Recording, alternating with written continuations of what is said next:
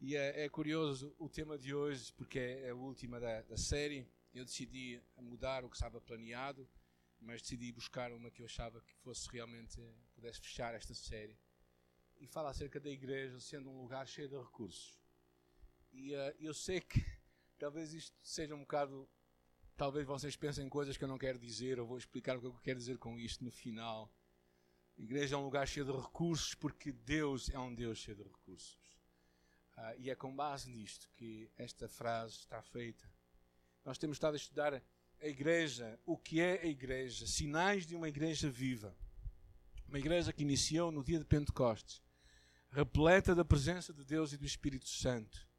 E ao lermos a carta aos Coríntios, encontramos uma igreja também frágil, uma igreja com problemas, com divisões dentro dela. Havia diferentes partidos dentro da igreja. Ah, mas ao mesmo tempo que encontramos isto, percebemos que verdadeiramente a igreja está apoiada, suportada, alicerçada na cruz de Cristo. A cruz de Cristo, que é o poder de Deus e a sabedoria de Deus fraqueza de Deus para os romanos e loucura de Deus para os gentios. Mas para Deus, a cruz é poder e sabedoria. E na última imagem que nós, na última mensagem, nós falamos acerca das imagens da igreja. Vimos a igreja como a lavoura de Deus, o lugar onde Deus, o Pai, trabalha. O que, o que mostra que tu e eu somos uma, um trabalho ainda não terminado. Tu e eu estamos em obras. Deus está a trabalhar em nós para que em nós seja produzido o caráter de Jesus. A segunda coisa que vimos, a segunda imagem que vimos, é que nós somos edifício de Deus. E falamos da importância do alicerce. Quem é o alicerce da igreja? Cristo. A pessoa de Cristo. Deus, mas na pessoa de Cristo. E é interessante, Cristo é onde a igreja vai estar levantada.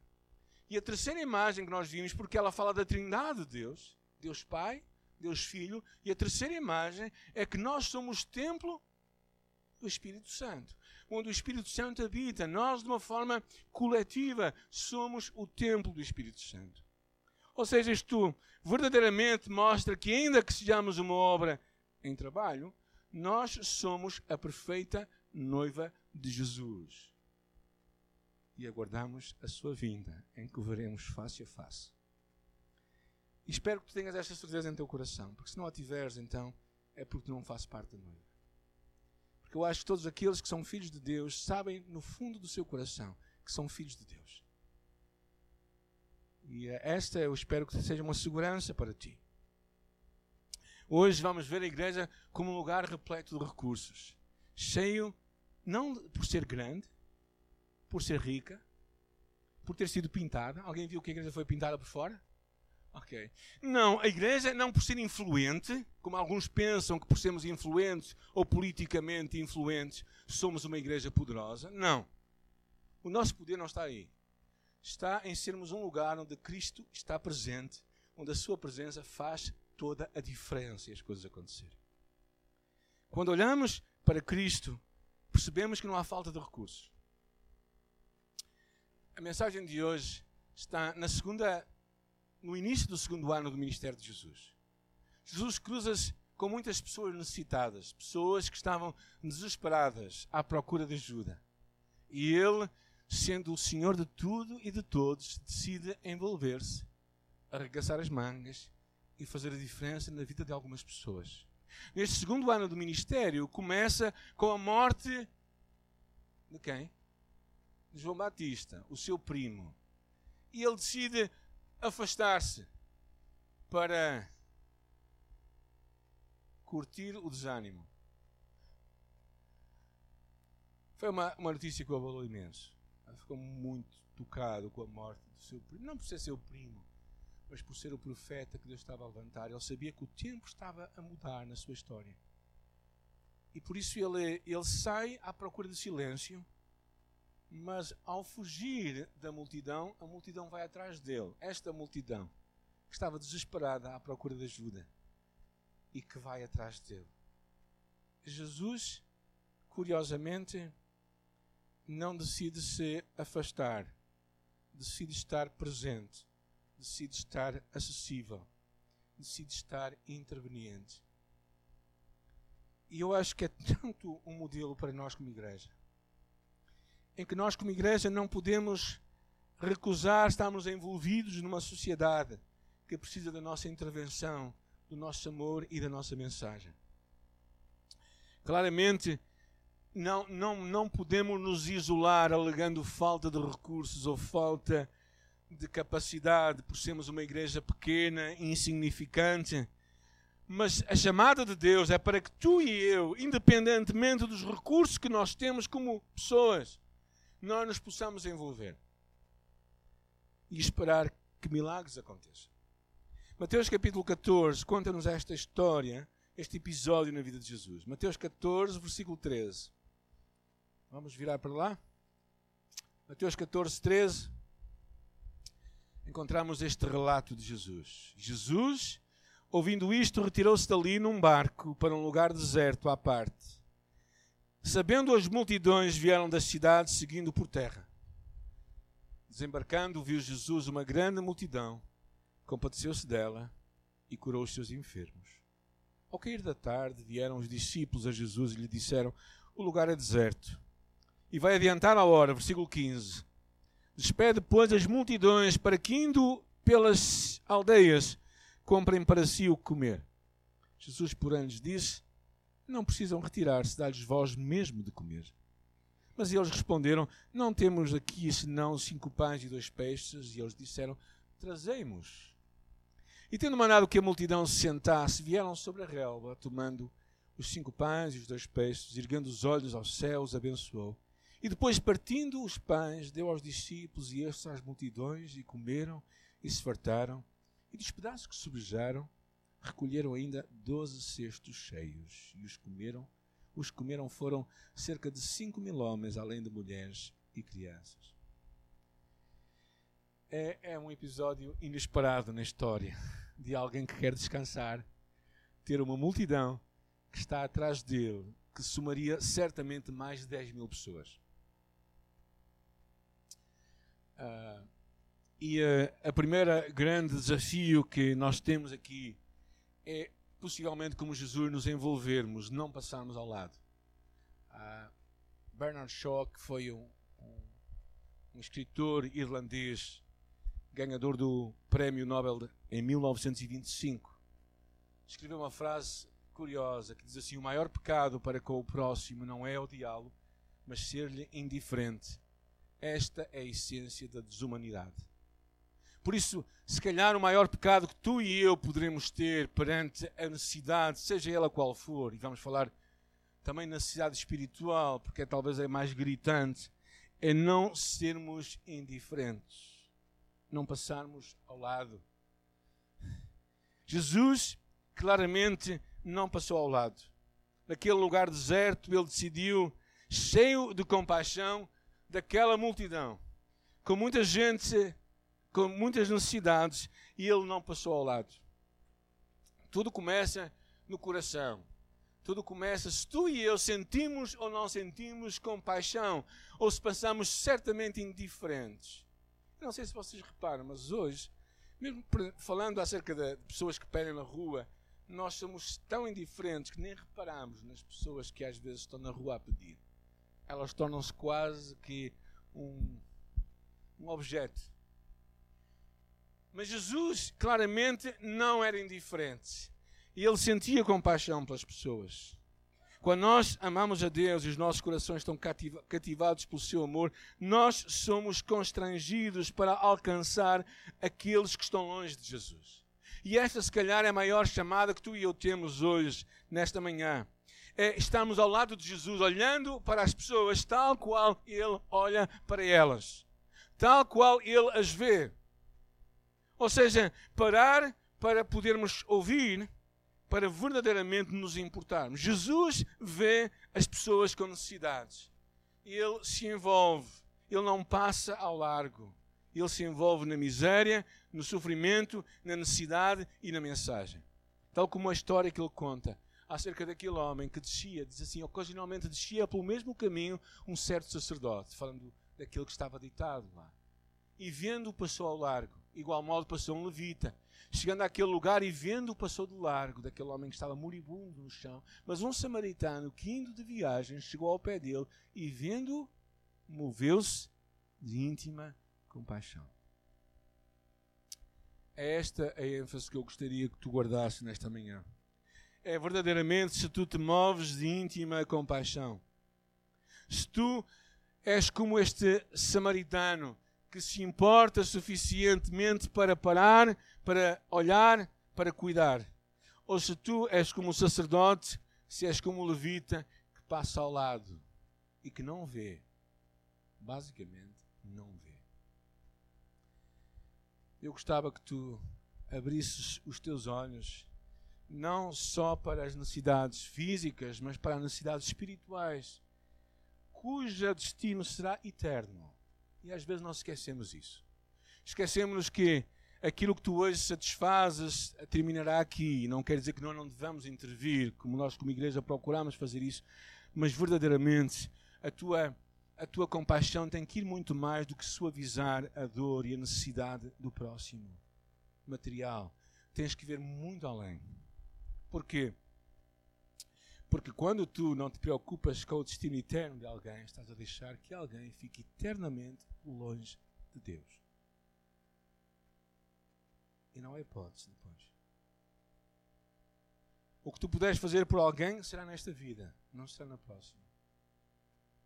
E eu, eu quero te quero te desafiar nesta manhã a tu poderes verdadeiramente deixar que no teu coração uh, seja levantado um, um grito por aqueles que tu conheces, que não conhecem Deus.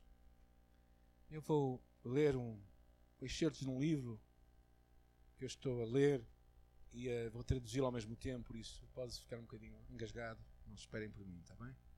Deus ainda está à procura nos lugares escuros à procura daqueles que estão perdidos.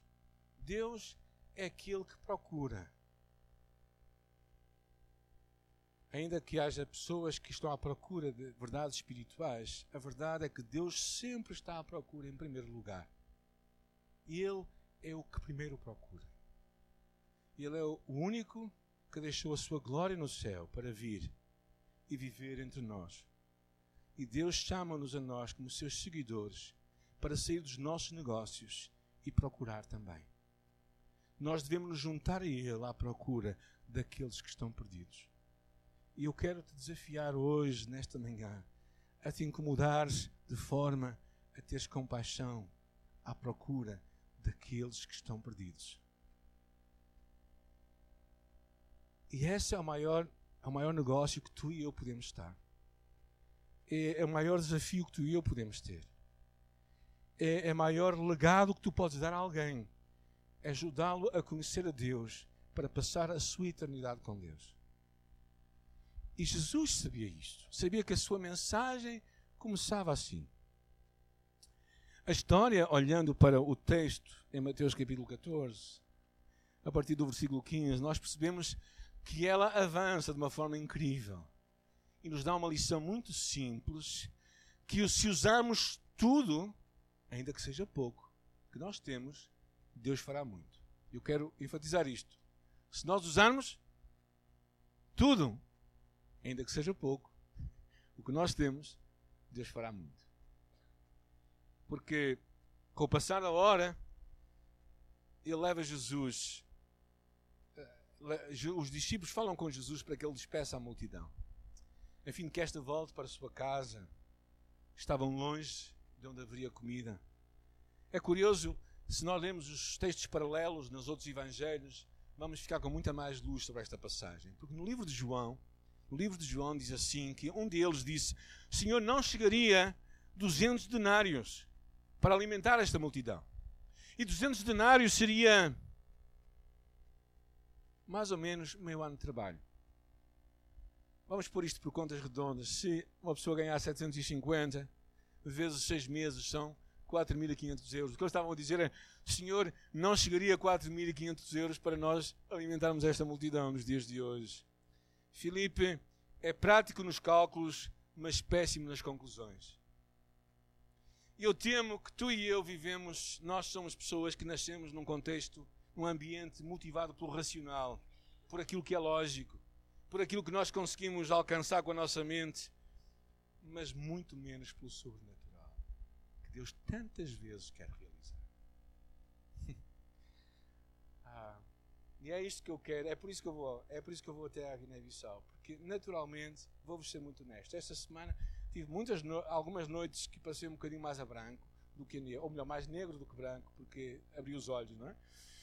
Mas e sinto-me inadequado de algumas formas, sinto-me incapaz, sinto-me que, que não consigo compreender o contexto em que eles vivem, não sei a sua mentalidade, não consigo entender os desafios que eles têm, uh, sinto-me com receio de que aquilo que eu vou partilhar talvez não seja feito da melhor maneira, mas mesmo assim eu decido fazer uma coisa, decido pegar no tudo que eu tenho, que é muito pouco, que é um pouco da minha vida, e dar tudo para que Deus faça uma diferença. Eu acredito que isso vai acontecer.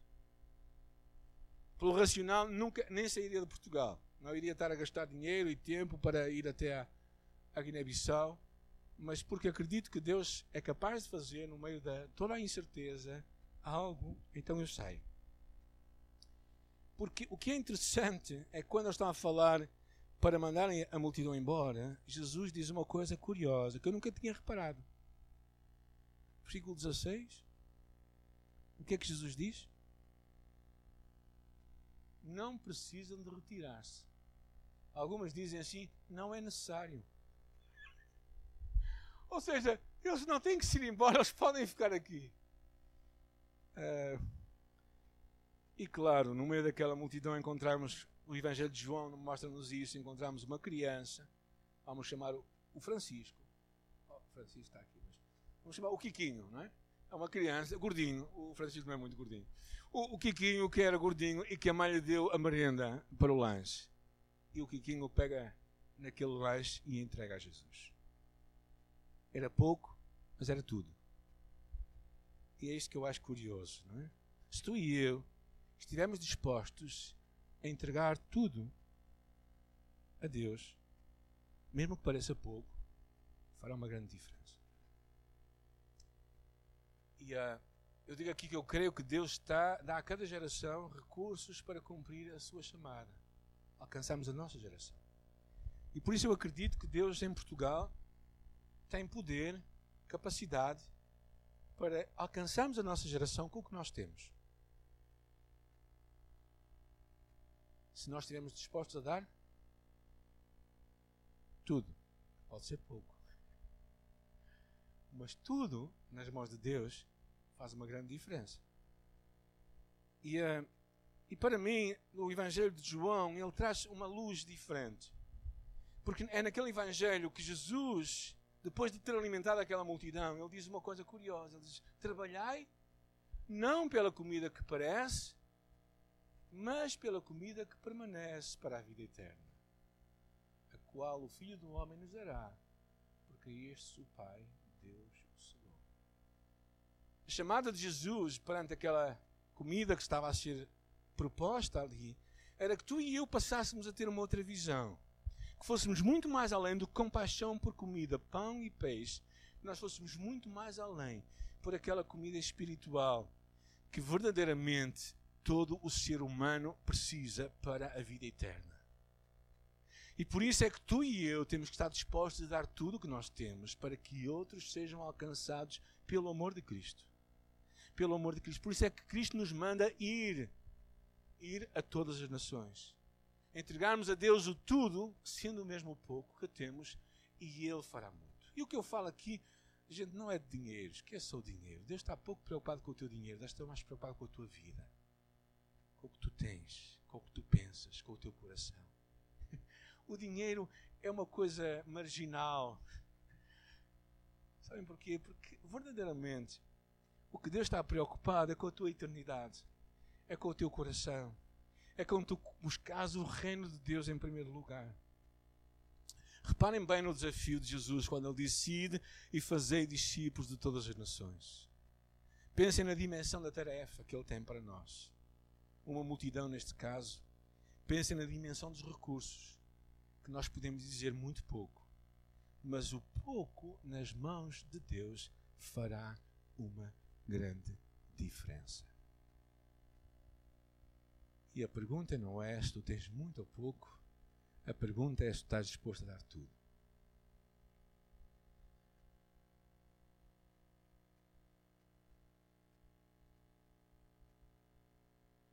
A história continua e é curioso porque ele diz assim: Não precisam de retirar-lhe, dá-lhes vós mesmos de comer. Claro, eles responderam: Temos aqui senão dois pães e dois, cinco pães e dois peixes. E ele disse: Trazemos. O que acontece aqui é, a seguir é, é muito interessante na história, porque ele diz: E tendo mandado que a multidão se assentasse sobre a real, tomando os cinco pães e dois peixes, e erguendo os olhos para o céu, os abençoou. E depois, tendo partido dos pães, deu-os aos discípulos e estes às multidões. Deus espera que o busquemos, que busquemos a sua direção para nós, mas que em primeiro lugar o busquemos a Ele. Estejamos confiantes de que nós não podemos fazer as coisas por nós próprios, com os recursos que nós temos, seja como for. Jesus claramente fala isto: sem mim nada podeis fazer. Pensa na tua vida agora, hoje, neste dia, nos desafios que tu tens. Como é que tu pensas resolver a tua vida? O que é que tu pensas fazer com ela? Como é que tu vais tomar as decisões? Será que verdadeiramente tu estás a depender deste Deus que nós falamos aqui? Estás a buscar a sua direção, esta convicção na tua alma de que sem Ele nada podes fazer? Ou será que tu achas que já consegues fazer as coisas? Já és de maior idade? Já tens capacidade de decidir? Já tens recursos que podes usar como queres? É interessante que nesta história, e eu acho que para nós também, como igreja, precisamos sempre de pensar assim: sem Ele, nada podemos fazer. E sabe, isto é muito bom dizer quando nós temos necessidades. Né? Mas quando nós temos abundância, ainda nós esquecemos isso. Às vezes nós esquecemos que na nossa abundância nós precisamos mais desesperadamente de Deus, ou tão desesperadamente de Deus, quando precisamos de Ele na nossa necessidade eu até diria se calhar mais. Porque somos se calhar mais tentados a pensar que conseguimos sozinhos fazer as coisas. Ah, sabem que às vezes dou por mim próprio a, a ter que parar e a sintonizar o meu coração com Deus e assumir no profundo da minha alma que sem Ele nada posso fazer. Precisamos urgentemente de um poder espiritual maior, grande, que possa mover-se entre nós, o poder do Espírito Santo. Precisamos de um derramamento de Deus entre nós, de forma a sabermos que tudo o que acontece neste lugar seja por causa dele. Era isto que a igreja primitiva viveu. É? Nós estamos, às quartas-feiras, estudamos este último sábado, esta última quarta-feira sobre o poder do Espírito Santo na igreja. E houve uma frase que destacou naquela, numa, nas leituras que temos que fazer, que diz assim: 90, cerca de 95% das coisas que nós podemos, que nós fazemos na igreja, podem acontecer mesmo sem a presença do Espírito Santo. Mas essas 95% verdadeiramente não vão mudar os corações. É os outros 5% que Deus faz que vai fazer os 100% acontecer na vida do homem. E nós precisamos desesperadamente disso. Porquê? Porque nós habituámos-nos a, a caminhar com Deus, habituámos a fazer as coisas, às vezes de uma forma muito independente, completamente à parte de Deus. E eu sinto que tantas vezes eu me dou a mim próprio perante um lugar onde eu preciso de parar e pensar que eu preciso de Deus. Muitas vezes eu torno-me profissional do Evangelho. O que é que significa? Alguns são profissionais aqui, né? têm suas profissões, sabem fazê-las bem. Fazem até quase sem pensar nelas, certo? certo? É natural. Eu vejo muitas vezes assim. A fazer as coisas sem pensar nelas. Fazer as coisas porque tenho que fazer, porque sou profissional, sou pago para isso, sei fazer as coisas. Até sei pregar mais ou menos. As pessoas até me ouvem. Até de vez em quando até consigo verdadeiramente ir mais além. Mas houve uma altura em que eu, eu vi-me a mim próprio a fazer as coisas sem parar, sem buscar a Deus, sem depender de Deus. E Deus parou-me. porque verdadeiramente nós precisamos de olhar para Ele. É interessante esta imagem quando Jesus toma este pão. A primeira coisa que ele faz, ele toma o pão, ele dá graças, ele parte, ele distribui. Claramente uma imagem da ceia. Uma imagem da ceia que Jesus haveria de fazer pouco tempo depois, poucos anos depois, na última despedida dos seus discípulos, e também ao mesmo tempo uma preparação, eu acredito, para a ceia do Cordeiro. Quando nós olhamos para o desafio de Jesus para nós, portanto, ir de fazer discípulos de todas as nações, esta ordem é dada para quem? Para ti. Para mim. Eu quero te perguntar: estás a fazer discípulos? Porque é disto que estamos a falar. Tu estás verdadeiramente empenhado em em tocar outras pessoas com a mensagem de Cristo? Ou será que tu tens pensado assim, não vale a pena, as pessoas não se vão converter? Será que tu és daqueles que dizem assim, bem, não adianta. No Brasil as coisas até funcionam bem. Há muita gente que se converte, mas cá em Portugal isso não acontece. Onde é que está Deus? Será que Deus é brasileiro? Perdoem-me os irmãos brasileiros, de certeza que não é. Nem é português. Deus não se confunde com nenhuma nação. Deus é o Deus de todas as nações. E, e, Ele nos chama a nós a fazermos a diferença na vida de alguém.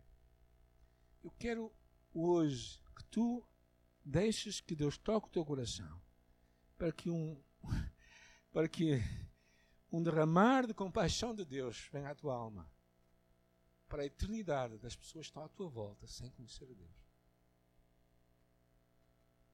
Hoje pode ser o último dia da tua vida. Já pensaste?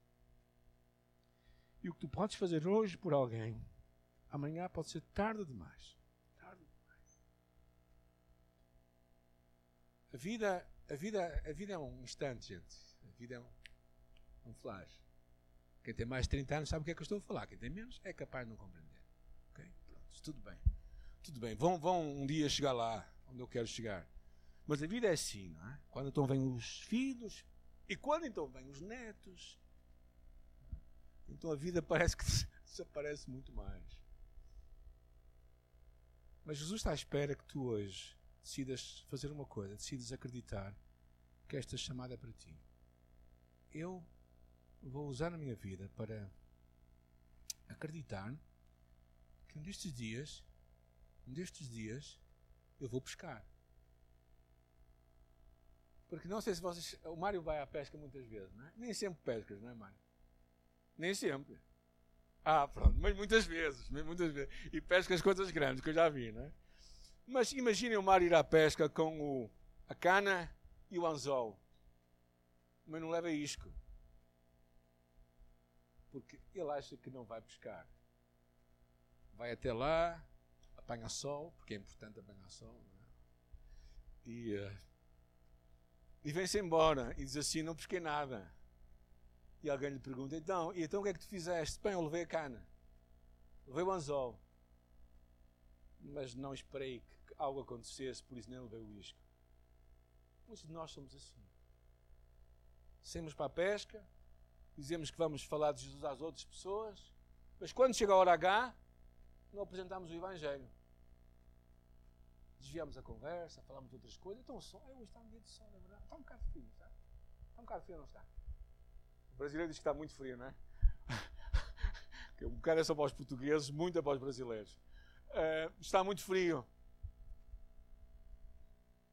Esquecemos. Perdemos a oportunidade. Deixamos que a multidão chegue com fome e depois dizemos assim: olha, o melhor é mandá-los embora. E Jesus disse: não é necessário, porque nós temos comida aqui. Temos comida para eles. E sabes o que acontece? É que um destes dias tu vais lançar a cana com o isco e o peixe vai estar lá. E tu vais pescar. E tu vais dizer: afinal há peixe neste aquário. Afinal, eu também sei pescar. Eu acho que é isso que Deus quer fazer connosco. É isto que Deus quer fazer connosco. Porque senão Ele não nos deixava isto para nós. Qual o pai que diz a um filho, faz isto e vocês sabem que ele não faz? Isso foi estúpido, pai. Não é? Foi burro. Mas um pai que é inteligente pede uma coisa ao filho e sabe que ele é capaz de fazer. Então, quando Deus nos deixou esta ordem, foi porquê? Porque ele achava o quê? Digam lá. Capaz de fazer. E não somos capazes. Porquê? Porque o pouco, o pouco que nós temos, pode ser tudo que nós temos, nas mãos de Deus, faz muita coisa. Mas nós temos que estar dispostos a dar. Nós temos que estar dispostos a fazer o quê? A envolvermos. A não passarmos ao lado. A não ficarmos indiferentes. A não ficarmos com o coração insensível. Mas a usarmos tudo que nós temos, sendo pouco, acreditando que Deus pode fazer muito. E neste processo todo, eu acho que o mais importante é buscarmos a Deus é desenvolvermos na nossa alma uma atitude de dependência dele. Aquele pensamento que sem ele nada podemos fazer, tão urgente em nosso coração. É tão urgente que tu pares e digas assim: Senhor, sem ti eu não posso fazer nada. Nós não, não podemos agir no automático. Nós precisamos de viver em obediência constante a Deus, seguindo o pulsar do seu coração, mas começando logo no início, começando pedindo a Deus, Senhor, faz-me ver como tu vês a multidão. Faz-me ver o meu vizinho como tu vês. Faz-me ver o meu familiar como tu vês. Faz-me ver aquela pessoa como tu olhas para ela. Porquê? Porque um destes dias tu podes tocar a vida deles e eu quero estar presente. Vocês têm alguém que tem dificuldades em, em orar por ela e acreditar que ela se vai converter? Alguém tem? Eu tenho. Tenho lá um vizinho que não, não vou lá muito a bola com ele. Os meus filhos já sabem do que é que eu estou a falar. Mas, mas aqui há um tempo atrás, Deus pôs-me orar por ele. Orar para que Deus tocasse a vida dele. Orar que Deus pudesse fazer um milagre. E, e se, Deus fizer, se Deus fizer algo na vida dele, é mesmo um milagre, gente. Olhem que ele não. É mesmo um milagre, não é? É mesmo um milagre que vai acontecer porque ninguém na rua vai acreditar. Se aquele homem mudar, gente, toda a gente vai mudar naquela rua. E, e Deus for morar por ele. Eu tenho esquecido, para ser honesto. Não tenho orado ultimamente. Caras não têm querido orar. Talvez é o maior, o maior problema é não querer orar pelas pessoas. Mas eu quero te encorajar hoje.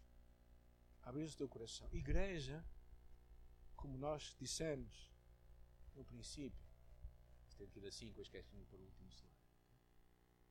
É um lugar cheio de recursos. E não é porque nós temos poucos ou muitos, com dinheiro ou sem dinheiro, talentosos ou não talentosos, é porque Deus está aqui. E se Deus está aqui, então não há limites aos recursos de Deus. Quem acredita pode dizer amém. Amém. Alguns améns aqui. Graças a Deus. Não é preciso todos. Mas eu espero que tu saias daqui com amém no teu coração e digas: Deus, eu quero que eu esteja disponível para ti. Que eu me importe, que eu não passe ao largo.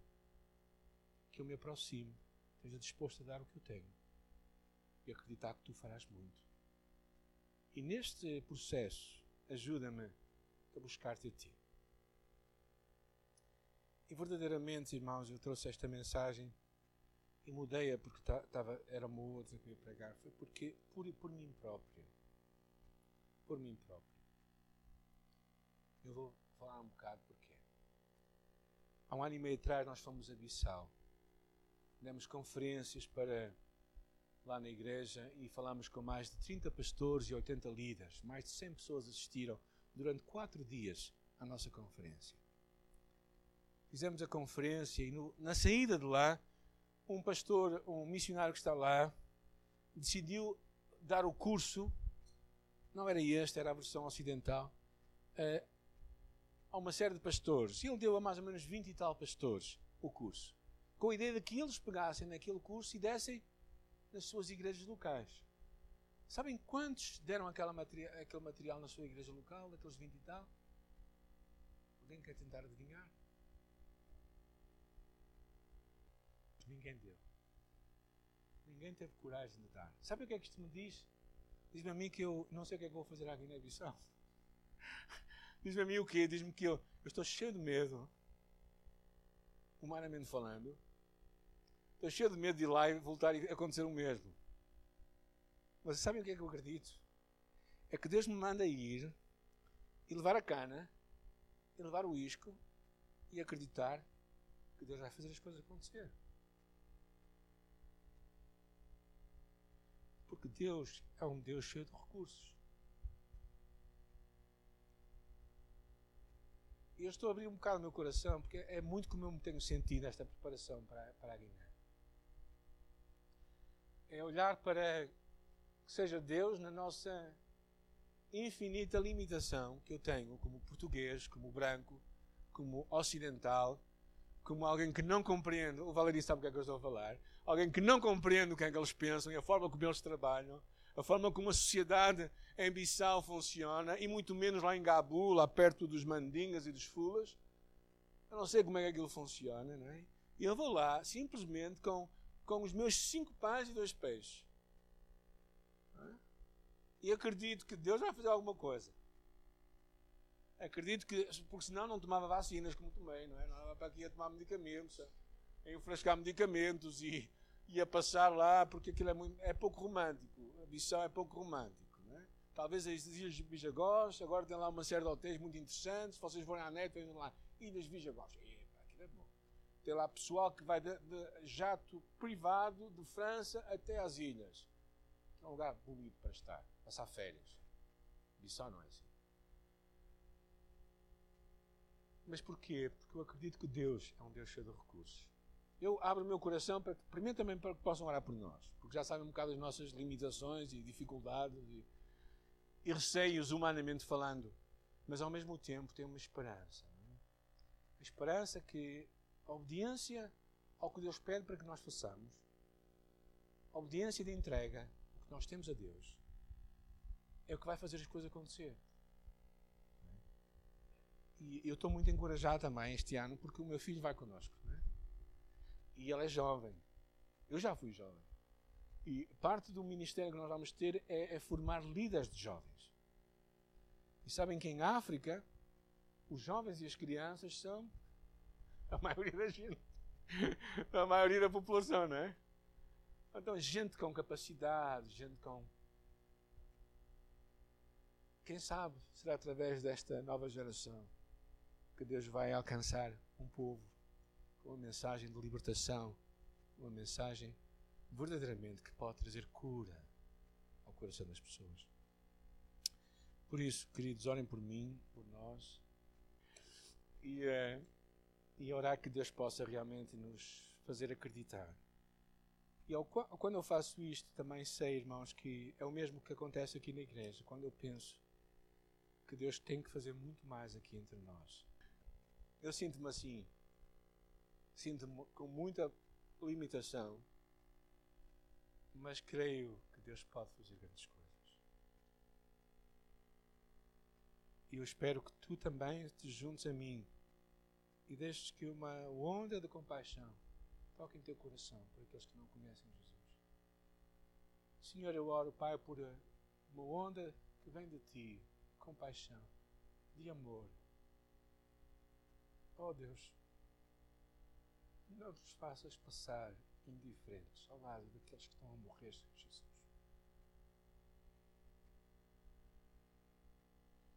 Não nos deixes passar noites a fio, dormindo bem, quando pessoas que nós amamos, familiares nossos, pessoas que estão perto de nós, estão a morrer sem Jesus mas desperta-nos, Senhor. Desperta-nos para a necessidade de alcançar, de amar, de nos importarmos, de buscarmos a tua direção, de agirmos, Pai. Obrigada, Pai, porque um dia alguém agiu em nossa vida porque nos amou o suficiente. Alguém veio ao nosso encontro porque se importou o suficiente. E nós temos que crer que o mesmo é dado a nós, para que nós nos importemos e saiamos e façamos o mesmo, para que vidas sejam tocadas e o Evangelho transforme o coração das pessoas, Pai. Oramos nesta manhã para que o Teu Espírito Santo fale ao nosso coração. Mova-nos, Pai, em direção a essas pessoas, Pai. E mesmo que nós tenhamos dificuldades em ver, não nos faças, não nos deixes desistir, Pai, de orar, de nos importarmos, de nos interessarmos, de querermos que os nossos familiares, destes dias, venham a conhecer-te. E fazemos isso, Pai, porque acreditamos que naquele dia aconteceu uma grande abundância. E hoje também tu podes fazer o mesmo acontecer. Dá-nos fé e disciplina para que tal aconteça, para a glória do teu nome.